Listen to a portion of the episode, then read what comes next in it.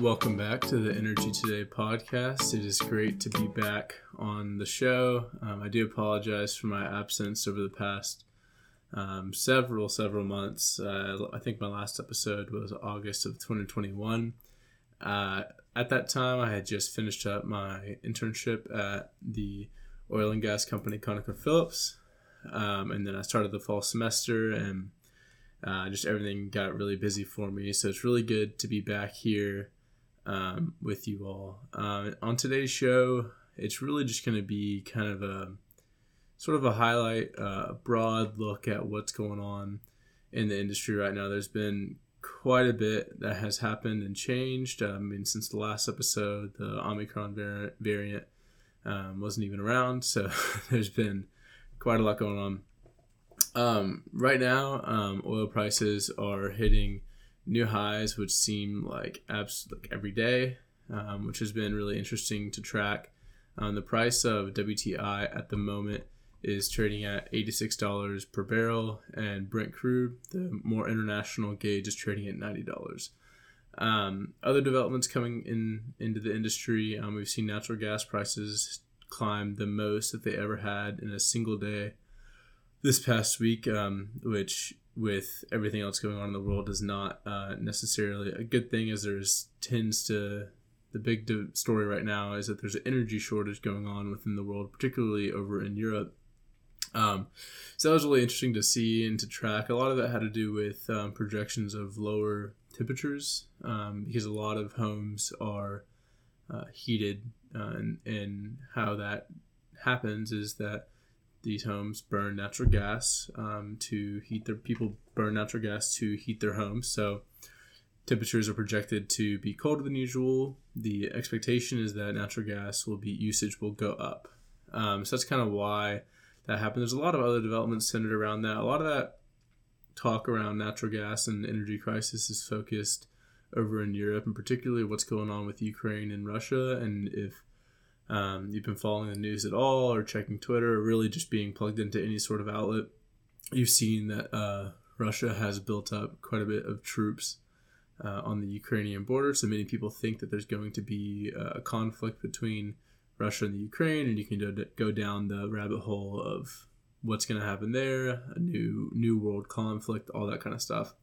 But a lot of um, a pretty good amount of Europe's natural gas consumption um, it comes from Russian natural gas. So Russian Russia um, has these long term contracts with countries, and they sh- transport their natural gas through pipelines, and some of them pass through some Eastern European countries in order to get to um, the majority of the European Union.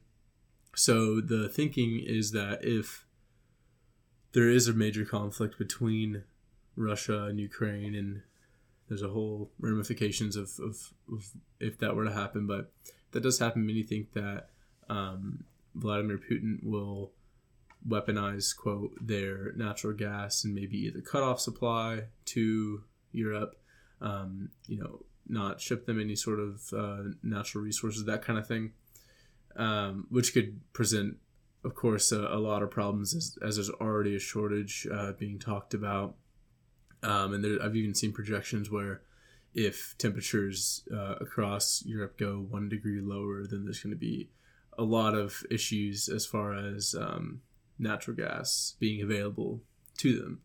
Uh, additionally, many thought with the Omicron variant that we would see some sort of similar shutdown uh, and activity worldwide, leading to less natural gas and oil being consumed and thus less of all of those things being produced. Um, that's really the opposite of what we've seen.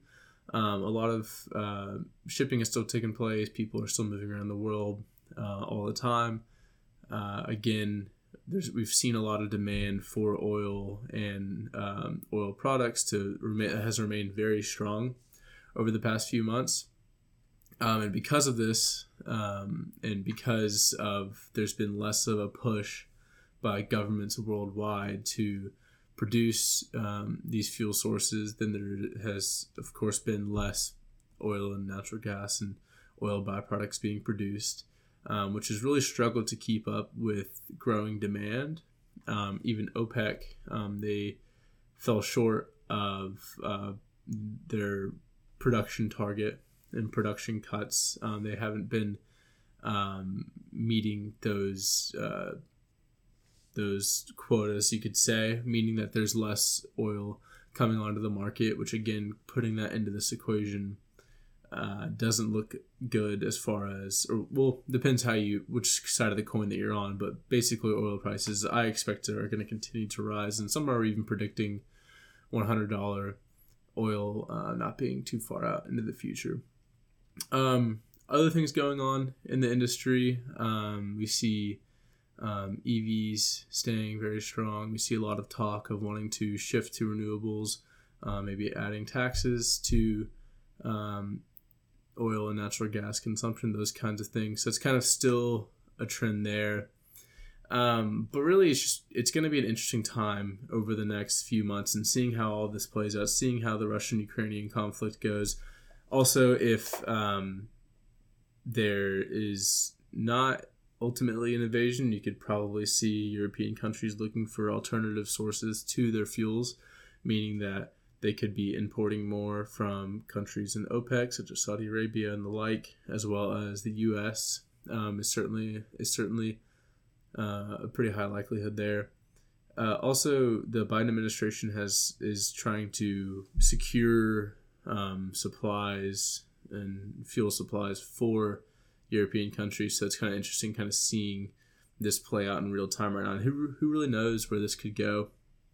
Um, that is all that I have for today. Um, I just kind of wanted to I wanted to get back in the rhythm of making these episodes and, and producing this content for you all. Um, so I hope that you enjoyed the show. Um, next weekend, um, you should see uh, a lot more detailed uh, uh, analysis of what's going on. But yeah, thank you for joining, and I hope you have a great week.